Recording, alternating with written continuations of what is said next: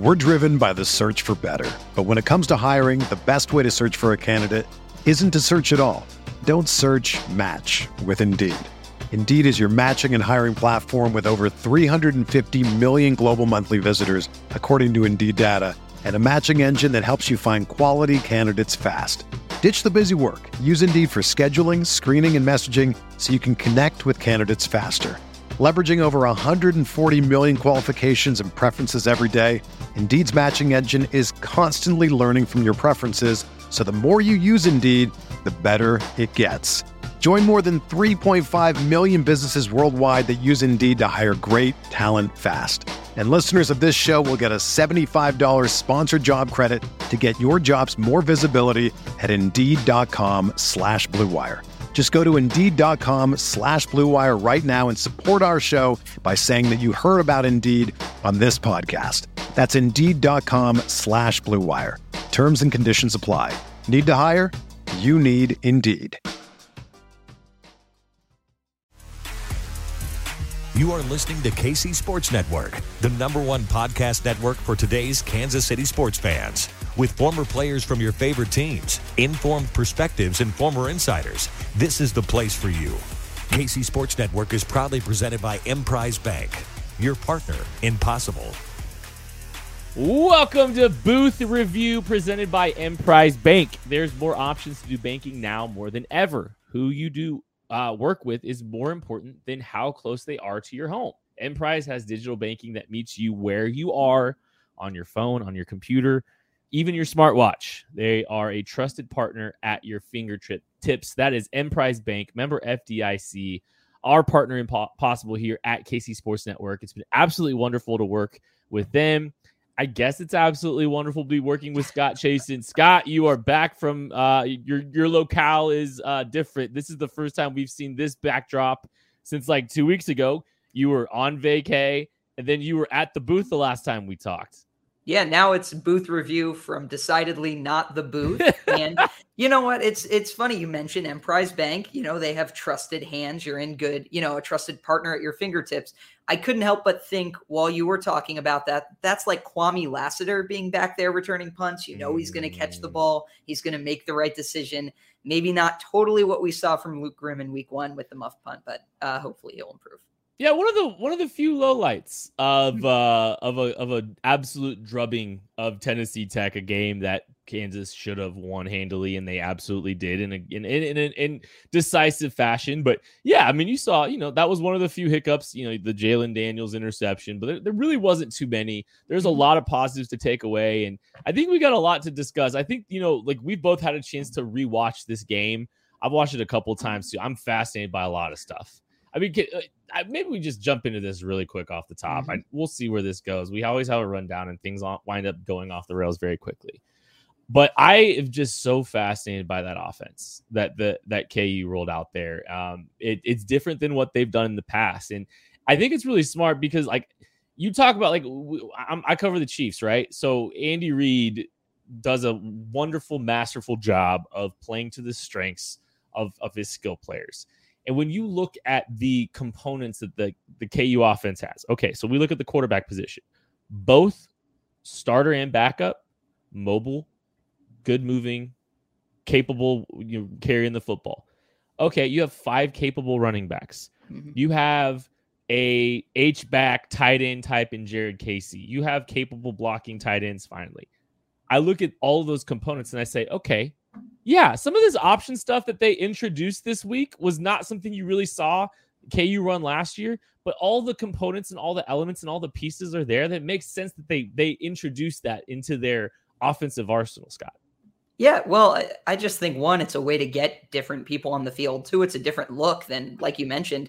I mean, everyone knows what Lance Leipold and, and what Kansas, by proxy of, of, being coached by Lance Leipold, will like want to do and want to accomplish offensively, how they want to run the ball. So anything you can do to bring in misdirection to engage other playmakers, I think, I think that's to the benefit of KU, and I also think that helps a lot more just because positions like wide receiver are a bit of a question mark on this team, or you know, quite frankly, I thought the run blocking was a little bit disappointing. Not, I, I, didn't think it was bad by any means, but I thought the pass blocking was better.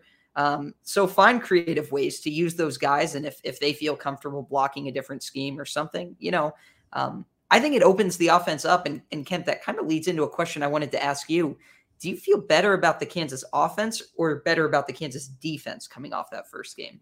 Uh, better about the Kansas ooh, defense. I oh, man, that's hard. I feel I good about the both. defense. I, I think the defense played better, but I think I feel better about the offense specifically because of because of what you mentioned. Like I saw enough from Jalon Daniels making a few throws that he needed to when the opportunities presented itself. I was impressed by all the running backs on film rewatch. Jared Casey was the number one guy who I thought played a lot or or who when I rewatched it and, and had, you know, the remote and slowing it down and okay, how'd this run go or, or how did this guy get open? I felt a lot better about Jared Casey's performance. And yeah, I think I felt a lot better about KU's pass blocking too. I Jalon Daniels got hit a couple times, but I thought he pretty much had opportunities to do everything he wanted. I yeah, it's tricky because like the the the defense was overwhelmingly good. And it, I think there's probably a little bit of recency bias because of how poor the defense has been. Mm-hmm. Uh, in, in recent memory, I feel like the offense has been a little bit farther ahead than the defense. Uh, which is kind of weird to say um, because I know I know the offense is, offense had some duds last year, but I think the Jalon Daniels version of an offense has proven to be quite potent and capable in Big 12 caliber. But the defense's growth, I think, has just me so excited that maybe I'm maybe it's a little bit of recency bias and the hype around uh, what we saw. But that offense was completely overmatched. But I think you saw the elements of of a of a quality football team. You mentioned Jarrett Paul, by the way. Like I, this mm-hmm. is one of the things on the reel. You mentioned Jarrett Paul uh, right after the game, and that I just want to commend you because rewatching that game, I, I he flashed a couple times, but there was just a couple other moments where I was like, okay, Jarrett Paul. Like he had a play out on the at, at the the quarterback sprinted out and, and he scrambled out. Jarrett Paul closed and made a great form tackle short of the sticks to force Tennessee to tech to punt. I just that awareness, that physicality, um, the the ability to close on the ball, the close on the ball carrier, I, it was all outstanding. I was just very impressed by him, and he was just a steady. He's a steady guy that, you know, he he wasn't a starter. He, he didn't start mm-hmm. for this team, and yet here he is, you know, having a making some big splash plays. I think Brian Borland kind of called him a utility infielder almost, like that was one of his comparisons. I get it because he's a yeah. guy that you want to try to figure out how to get on the field a little bit, and they'll you know it'll figure itself out. I was uber impressed by what we saw to him, so I want to commend you on that. Yeah, well, thank you very much. Uh, let me three transfer defensive backs: Jarrett Paul, Kalon Gervin, Marvin Grant. I think all three like you mentioned some of the problems KU had with maybe freshmen or younger guys not being the best tacklers. Mm-hmm. Those guys came to Kansas to hit people, to yep. make tackles, to make plays. That honestly, that was one of the biggest takeaways I had. Again, rewatching it, but even in real time, I, I was like, "Hey, these people are not afraid to tackle. They'll hit somebody, and they know how to do it in a way that you know, even if the effort is good, they're still they're going to actually bring the guy down." Mm-hmm. I thought that was tremendously impressive. I'm glad you mentioned Jarrett Paul because I didn't focus on him as much when I was going back and, and watching. I was focusing on some of the guys, um, especially you know around the line of scrimmage. The defensive line to me, I thought they were pretty good and pretty dominant. Watching it live on rewatch, they controlled that game, and I think that's why to take nothing away from any other position. But at times, I thought the linebackers and the defensive backs looked even better because the defensive line did its job to such a degree. And I mean, how could you not love what you got out of Lonnie Phelps? But it, it, was all of them. Caleb Taylor had a bunch of plays. Malcolm Lee had some plays. Caleb Sampson had some plays. I, Tommy I Dunn. Really yeah, Tommy Wait, Dunn. I, he was. Wait, wait, Tommy Dunn wasn't on the depth chart, was he? I don't think he was. I don't think he was. And yet Tommy Dunn had some significant splash plays as well. I was blown away by the depth of the defensive line. blown away. And you want to know something? You talk about hey, the back seven's playing better because you're seeing the front, you know, the the the, the front four kind of getting home and, and, and, disrupting a little bit. I agree with that. Um, but I think I think the linebackers played really well behind him too. Um, but I let me get I'll get to there in a second. The defensive line is back to that. You saw the depth, you saw the penetration, you saw the one gap kind of attacking style defense that they're kind of introducing. They're not sitting on their hands, reading gaps out, trying to two gap a little bit. You know, they're they're letting everybody play fast and play downhill. And I, think Lance Leipold even said something very similar to that today in his press conference, and it's absolutely true. that defense was flying around. They are closing on the football. Um, they're they're trying to be the aggressors a little bit. And I think you saw the linebackers getting to play a little bit faster, reading things a little bit quicker. I saw like Taiwan Berryhill thought was great. Some yeah. of the inserts that he made into his run fits flying in there was out were outstanding. The entire linebacking core, Craig Young's a unicorn. I it, mm-hmm. like I I'm gonna unicorn in the sense that like he could he's done everything that that team has asked. I think he could line up and play outside corner if they really really wanted him to. But I saw him, you know, outside leverage on number two on the number two receiver in a three receiver set or you know three receivers to one side. He's playing outside leverage number two, carrying beautifully, uh, covering extremely well.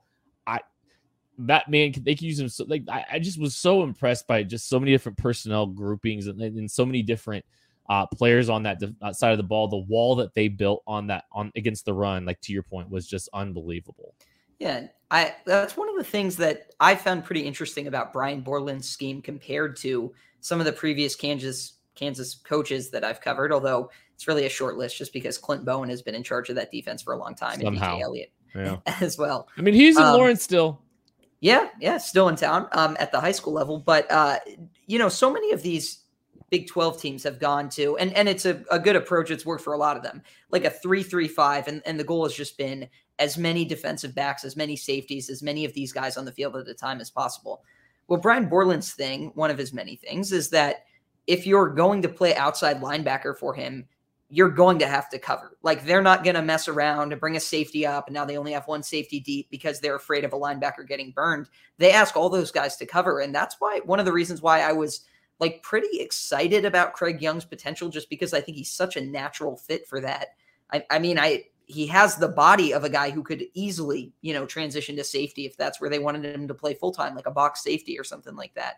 Um, so yeah, it, it, from that perspective, they not only it felt like they not only had him out there knowing he had to cover, but that they were like, okay, like, yeah, put your receiver on Craig Young, the Ohio State transfer and Uber athlete, and see what he does. There was a time the ball didn't even get thrown. I was kind of bummed about it, but he was in coverage where he just like straight up blanketed the guy. And I was like, yeah, okay, that's pretty impressive. Craig Young working out of the slot is like a slot corner. Um, I, I think KU fans will remember Bryce Torneden. And Bryce Torneden became a very good football player but he did not have the you know athletic tools. What he was doing was because he developed so well his technique was good he found himself in the right positions. Craig young is like the version of this but also a fantastic uber athlete. Um, really the only side really the only downside to the linebackers i thought was uh, was mccaskill. I, I didn't think he looked ready um, and and he came to, to camp late so i know some of that's to be expected.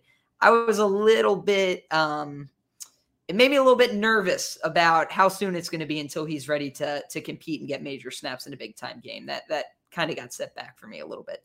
Yeah, you know, uh, we might have to wait a little while for for McCaskill to kind of come on, but the wait is over in Kansas. DraftKings Sportsbook, America's top-rated sportsbook app, is officially live in Kansas just in time for football season. That means betting legally on some game on same game parlays spreads, money lines, and more anytime and anywhere across the Sunflower State. To celebrate, DraftKings is giving new customers in Kansas a can't miss offer. Bet just $5 on anything and get $200 in free bets instantly.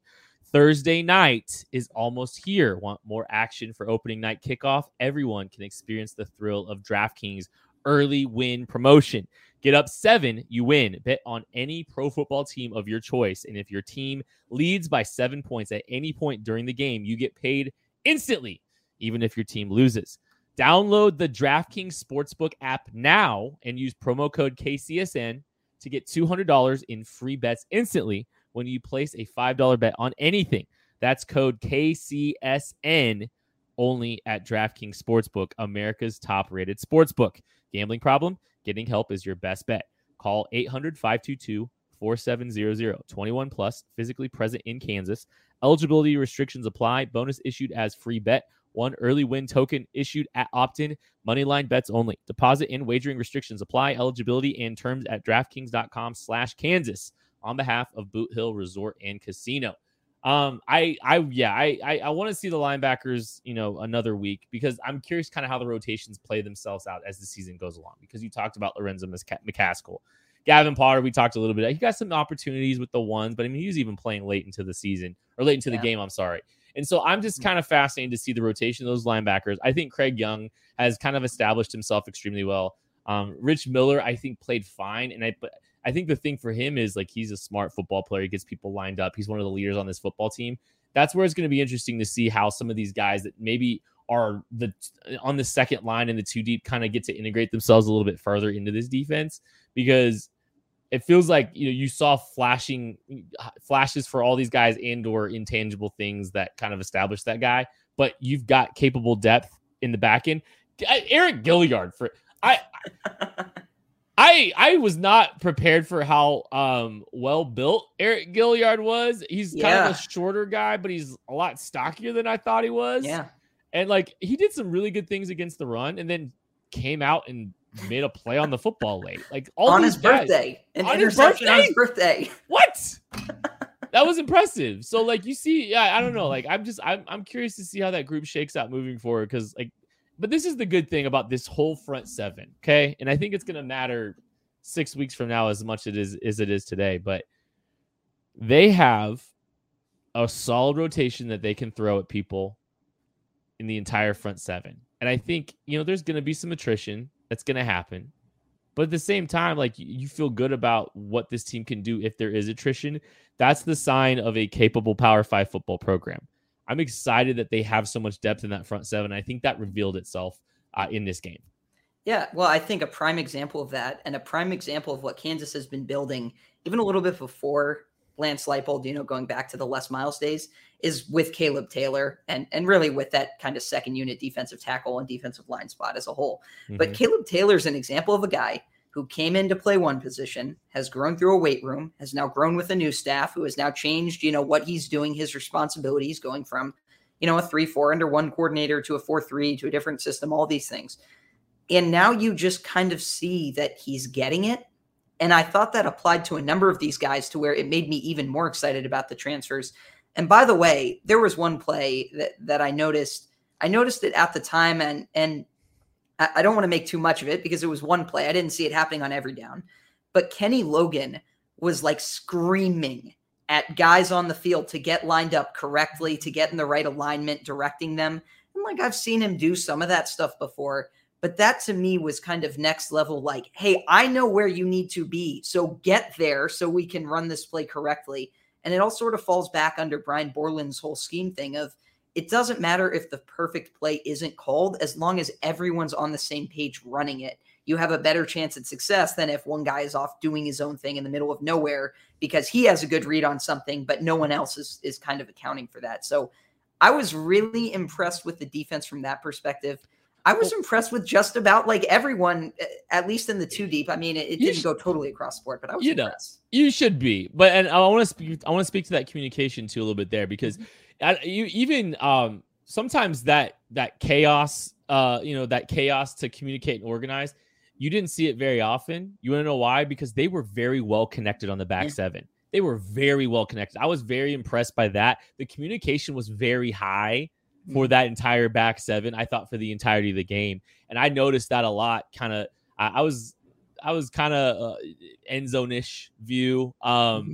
kind of getting. We actually, my kid, I was with my kid. He was having a great time. We actually wound up going to the front row because uh, he just wanted to get up and close. But like getting to see the communication on the back end, those guys were staying very well connected to each other to make sure that they were all in sync with their coverage. And um, it showed because I don't think I saw a ton of of significant busts on on the you know in the in the back seven, and that's that's a that these are the these are the hallmarks of growth. And mm-hmm. you know, I think Lance Leipold said, you know, we don't have to teach. You know, it's like not as much teaching these guys how to tie their shoes. Like they're getting they're getting to work situational football. They're confident in the um, you know, in a lot of the, you know, the the basics, the the basic blocking and tackling, which is kind of a, yeah, but that's really what it is. It's just like the basics they feel very good about. Yeah. And now they're getting to expand a little bit more. And you, I think you saw that with the connectivity of the back seven. Yeah. Let's flip it. So Kansas is playing West Virginia next. West Virginia has a very good front seven. I think it, it caused Pittsburgh some trouble. This Kansas offensive line, where do you feel about them right now? What did you learn, if anything, from that first game? Uh, you know, I don't know. If, I don't know how much we could have learned. Um, I still think you know this this team kind of plays with a lot of outside zone kind of mentality where I don't know if they're displacing and changing the line of scrimmage. They're worried more about body positioning and letting the backs do the work. That kind of feels like, you know, what what they're trying to accomplish there. Um, but I, I think there was some there's some high level moments. There were some good moments. I think, you know, they introduced a lot of different concepts. I mean, even even within that triple option stuff that they were kind of introducing, they they were pulling a guard and a tackle and and you know they're pulling them upfield and and Jared Casey's arc releasing and Jalon Daniels uh, keeper was off a guard. I mm-hmm. think it was like the guard and tackle pulling front side. Jared Casey's arc releasing. Uh, Jalon Daniels read it out, kept the ball. One of the few times he kept the ball and turned it into an explosive run play. I was very impressed with the variety that they were able to introduce. I don't know if the execution was perfect. I don't know if there was any guy across the board that stood out to me. I think they all. I mean, Mike Davitsky's he's been very steady, um, but I think there's you know there's still some growth there to be had. The good news is I think you're right. Pass protection was was definitely an improvement. This is going to be a much bigger test for this group this week yeah. than it was last week. We're driven by the search for better, but when it comes to hiring, the best way to search for a candidate isn't to search at all. Don't search. Match with Indeed. Indeed is your matching and hiring platform with over 350 million global monthly visitors, according to Indeed data, and a matching engine that helps you find quality candidates fast. Ditch the busy work. Use Indeed for scheduling, screening, and messaging so you can connect with candidates faster. Leveraging over 140 million qualifications and preferences every day, Indeed's matching engine is constantly learning from your preferences, so the more you use Indeed, the better it gets. Join more than 3.5 million businesses worldwide that use Indeed to hire great talent fast. And listeners of this show will get a $75 sponsored job credit to get your jobs more visibility at Indeed.com slash BlueWire. Just go to Indeed.com slash BlueWire right now and support our show by saying that you heard about Indeed on this podcast. That's Indeed.com slash BlueWire. Terms and conditions apply. Need to hire? You need Indeed. Whether you're a world class athlete or a podcaster like me, we all understand the importance of mental and physical well being and proper recovery for top notch performance. That's why I'm excited that Unifyd Healing is sponsoring podcasts on the Blue Wire Network. Unifyd Healing is a new and super innovative global network of wellness centers powered by Energy Enhancement System, or EE System. If you haven't heard of the EE System yet, then you'll want to listen up. This technology promotes wellness, deep relaxation, purification, and rejuvenation. Wherever you are across the globe, access to a center is easy and affordable. Interested in experiencing the EE System technology for yourself? Go to unifydhealing.com slash bluewire to learn more and find a center near you. That's unifyd, U-N-I-F-Y-D, healing.com slash bluewire. No material or testimonials on the Unifyd Healing website are intended to be viewed as medical advice or a substitute for professional medical advice, diagnosis, or treatment. Always seek the advice of your physician or other qualified healthcare provider with any questions you may have regarding a medical condition or treatment and before undertaking a new healthcare regimen, including EE system. Yeah, I'll tell you what, and and you mentioned him. I was going to. I know we talked a little bit about him earlier, but you know, you were pretty confident, and I was pretty confident that Jared Casey had a role to play on this team. And I, it's more than the memes, and it's more than the touchdown catch. I mean, I, I legitimately feel that he's Kansas' best tight end. By the way, Trevor Kardell, well, he was on the participation sheet. He was basically a no-show in this game. It hmm. was uh, Jared Casey, it was Mason Fairchild, and it was Tavita Noah. Uh, those were the tight ends who who basically appeared. Um, what Jared Casey did blocking at the second level. I mean, it wasn't the best block of all time, but he got to the second level. He cleared the guy out, and Devin Neal gets a touchdown run. And then later on another one, same thing, where it's you, you just got to leave a hole for the running back. Guy goes outside, he makes sure he can't come back inside to make a play. When you go back and watch some of those plays and, and just watch, I, I, Jared Casey gets it. Like he mm-hmm. understands how to block. And that's one of those things that has me excited offensively and, and kind of has me thinking like Pittsburgh was able to put up some points and move the ball. It wasn't always that way. West Virginia definitely deserved to, to win its week one game. I mean, if Neil Brown goes for it on a, a, fourth and one at like the plus 48 and they get it, that game's probably over. They were up by a touchdown at the time. It was, I think, six minutes left in the fourth quarter. They're going to get a field goal. The game ends. Instead, they punted um, in part because I think, you know, if West Virginia loses to Kansas this week, you know, Brown may, may be out of a job. Like he, he may not make it another week after that. Certainly this yeah. year is, is make or break for him. But when I, I see someone like Jared Casey understand that, um, it, it makes me think that Kansas will not be in a position that it has been so many times where like Pooka Williams is leading the nation in broken or eluded tackles behind the line of scrimmage, which is like a really cool stat until you think about it. And then you're like, why would he even be in position to break that many tackles behind the line of scrimmage? Mm-hmm. I don't know. That had me promise from KU. I also thought some of the receivers impressed me blocking. I thought Douglas Emilien had a couple mm-hmm. of good blocks. Yes. clearly like Kevin Terry's blocking because uh, the first few times they brought him in, they ran something where he was going to block. Um, I, I, was impressed. I thought the key receivers on the outside actually blocked pretty well. I think so too. I mean, and I think the guys that d- were blockers were the ones that were getting opportunities. But mm-hmm. I think you know Devin Neal's run. I think there was some decent run, you know, decent blocking, and some guys that were willing to run down the field with him, trying to clean things up. Lawrence Arnold pushed a guy in the back, didn't get called. Yeah, uh, right at the end of, of Devin Neal's 80 yard touchdown run. But like, I, yeah, I think there's some capable blockers across the board you know, they emphasize that I think very clearly. And I think they have emphasized it because of the growth and improvement from South Dakota to now, how valuable, you know, 10 guys blocking for a ball carrier is. I want to go back to Jared Casey really quick. I have a take for you. Uh oh. Jared Casey is catching a touchdown pass up the seam against West Virginia this week. Okay.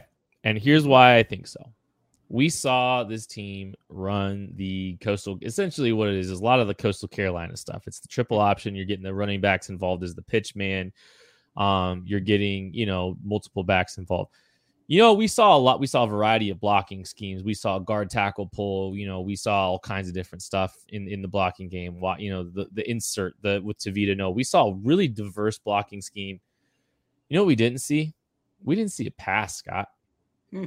We didn't see any play action pass off of that off of that option game. So we really haven't seen the full um, reveal of what that that kind of run scheme can do for this offense.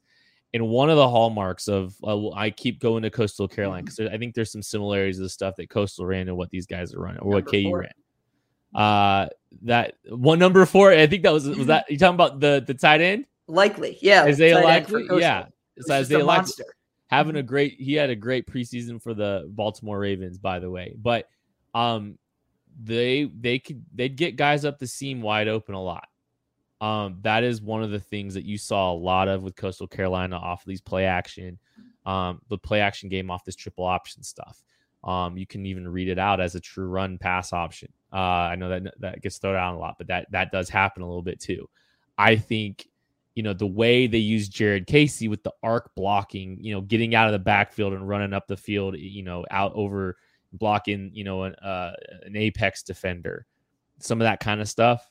I think you're going to see him release up the seam, off play action, pop past Jalon Daniels, easy touchdown. I think he's going to touchdown this week because we didn't see them utilize the passing game at all off of this run stuff. So now you're going to sit there and West Virginia's already racking their brain because they saw some new offensive schemes that they hadn't seen yet. And now they're all mm-hmm. all, all going to have to kind of theorize what the pass what the passing game is going to look out at look like out of this look. They've got to come up with stuff they're out themselves. I don't think I saw one single pass play out of this triple option stuff. Yeah, I mean the closest, and it was. I mean, this was more play action. Was just the one that was a fake toss that ended up being the deep bomb to uh, uh, Quentin Skinner. That's who it was. But uh, even that, I mean, that was not the same action it wasn't you're talking stuff, about. Yeah. Yeah. yeah. And, and, what was also interesting to me too is just the lack of times, although they didn't necessarily need to. Like we didn't necessarily see a ton of pitching either. Like we just saw kind of the the guys Ooh. running together. We did see that one from Jalon Daniels. yeah, Jalon Daniels. So, you know, I, yeah. Lance Leipold used the word greedy. Mm-hmm. He got greedy trying to pitch it to Quentin Skinner when he was about to get tackled. I'll just say that. Yeah, I, and that again, I, I think they're. It'll be really interesting to see how often they go to some of that stuff and how they develop running it. Because yeah, that that was one that obviously could have ended in disaster. I'm really interested for this matchup though, just because I think West Virginia's front seven will present KU a lot of problems. But on the flip side of that, you have mobile quarterbacks, and if you need to, you have a complete change of pace option. Um, maybe change of pace is wrong, but you bring in Jason Bean and I think you can do some really creative stuff with him too. I am curious, what do you think of kind of the the uh, full house? I don't know if that's right. The three running back set that they brought out a couple of times. You like that, or interested to see what they can do with that? It only works if you give it an, if it has an advantage to it, and I think that's something that even uh, Andy Kotelnicki, Andy Kotelnicki said was like, you know, it only matters if it's if it's gonna you know benefit you. And I mean, that was the first the first play they of the game they opened with was that was that three running back look, and it, mm-hmm. it didn't look great. Um, I don't know what I, I think the stuff that really looked good was getting the running back or getting the receivers involved as the pitch man in some of yeah. those motions. I think that the tight ends being involved looked a lot better than the three running back stuff.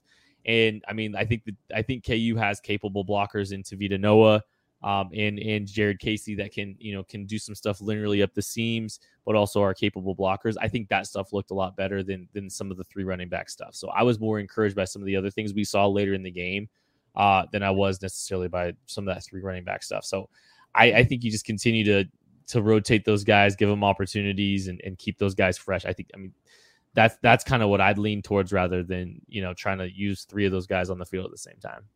well, how about you talked about creativity?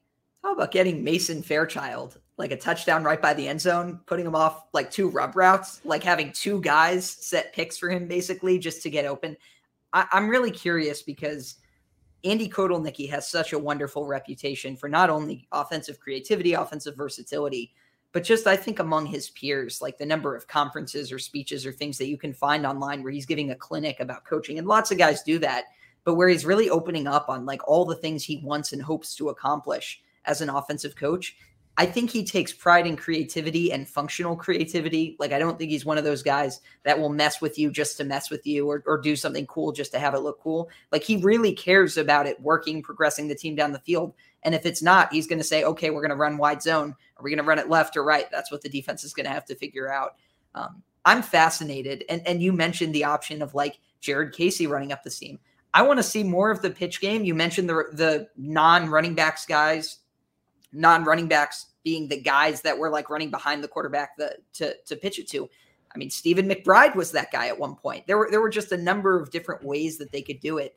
I, I'm very curious how much they go to it if they feel like it's something they're comfortable running like a ton of plays off of immediately, or if this is something for like even later in the season. But I'm excited. This has me legitimately excited. And it had me excited, by the way, when I was going back. You know, I got home probably you know, I, I live in Kansas City, so I'm a little far from Lawrence. I probably got home at like 12 30, 1 a.m. The, the night after the game. I wanted to rewatch it right away. I try to do that every night after the game, but I, I wanted to get it done because I was like, I want to just see what I just saw again. And, mm. and hmm. you get the all 22 view up in the press box. It's like, I want to see a little bit more zoomed in, honed in. I want to see some of these replays. Yeah, it was it was a good learning experience, I think. Yeah, and uh, functional creativity on offense is something that I think you you brought up. Um, that's so valuable because like and I, and I don't think like w- coming back to West Virginia I don't think KU can line up and just manhandle West Virginia up front.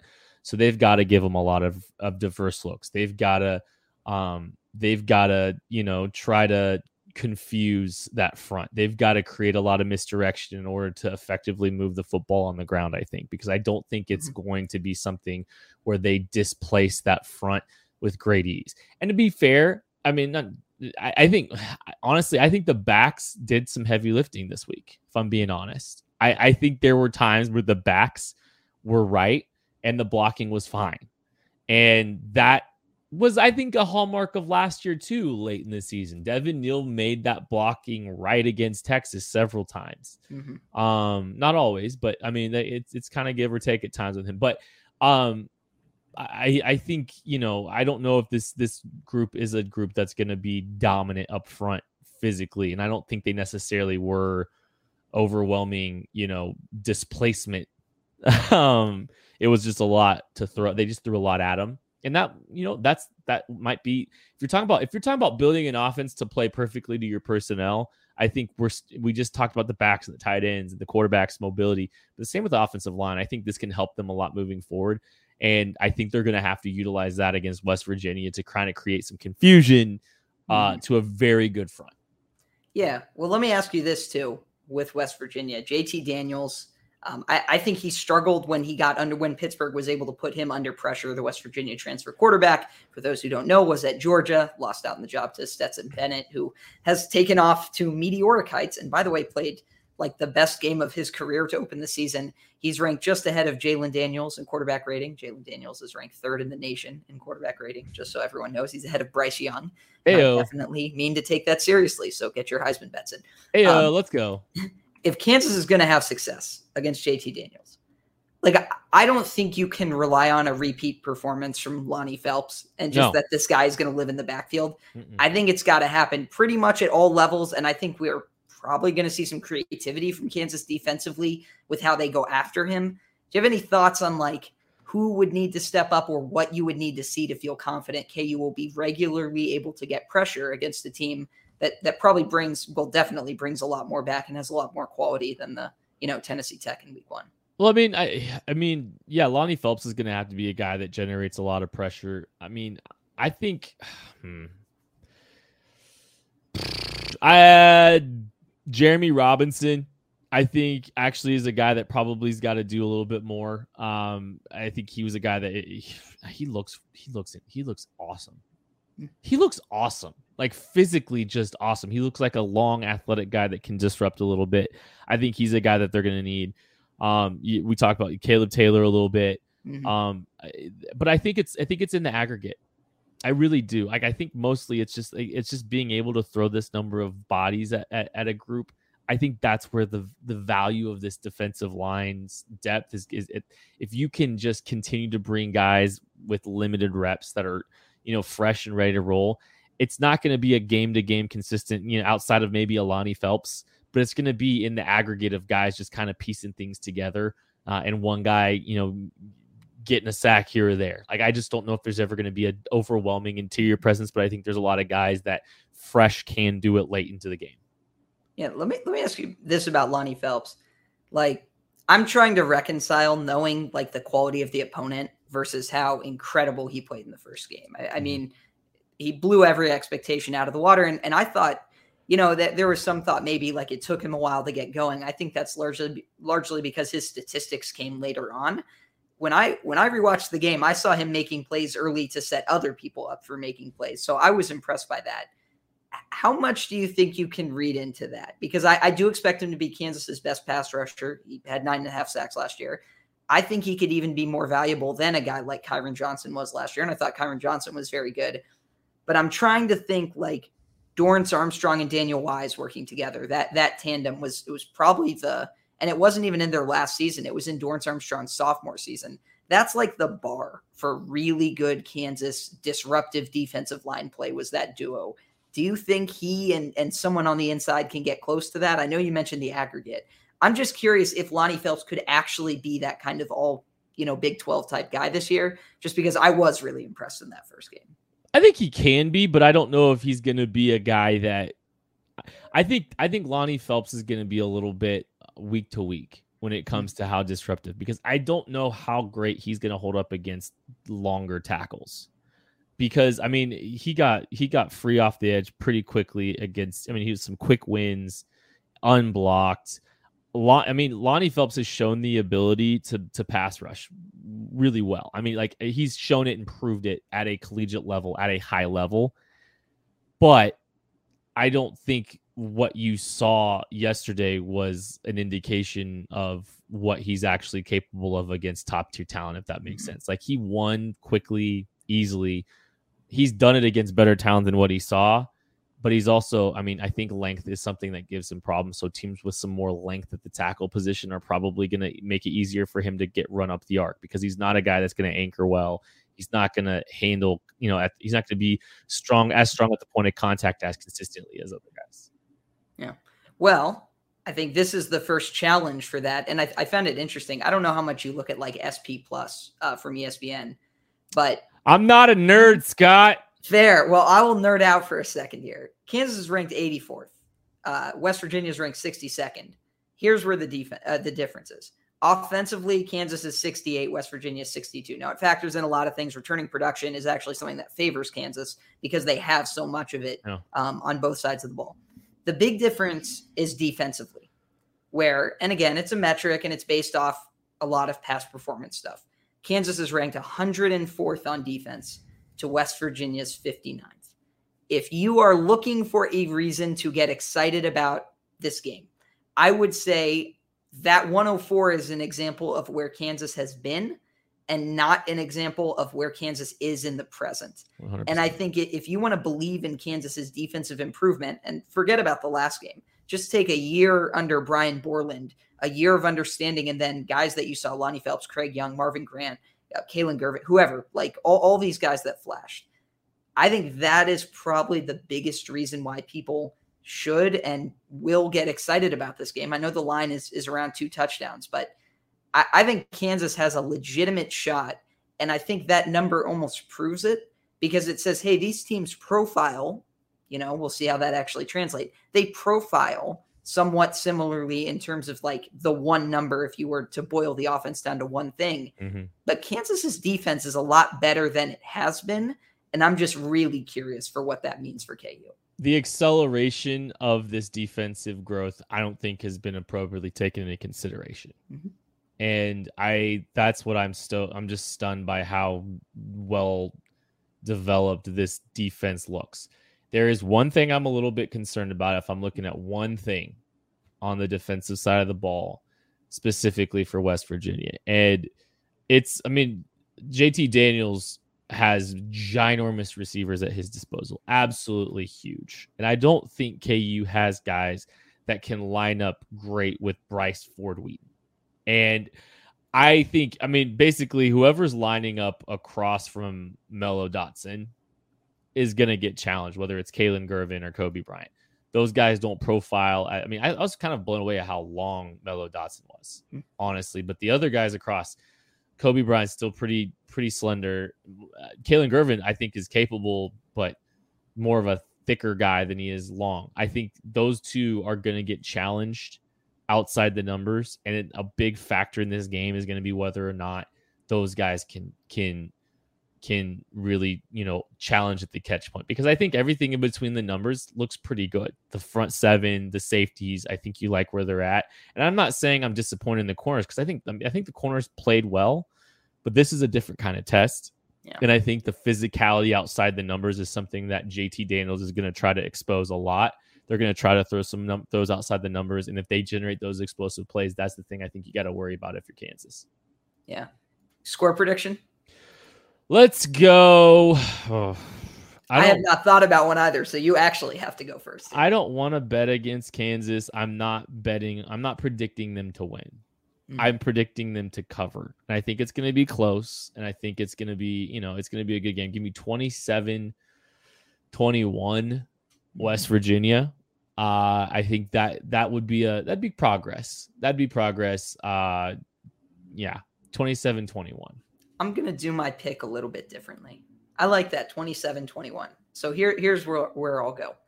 If Kansas scores 30 or more points against the West Virginia defense, or, or a number that I, I think Kansas needs to surpass to win this game, I think it's that 31 to 35 point range where if you told me that's what Kansas scored without telling me what West Virginia did, I would say absolutely. I, am probably thinking Kansas wins this game. I'm curious what it looks like offensively.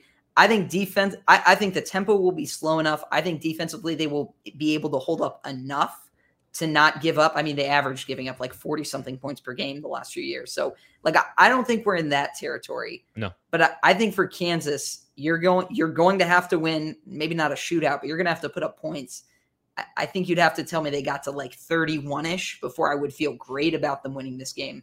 But yeah, I mean, if I had to pick, I'd say something like 30 to 20 or something like that.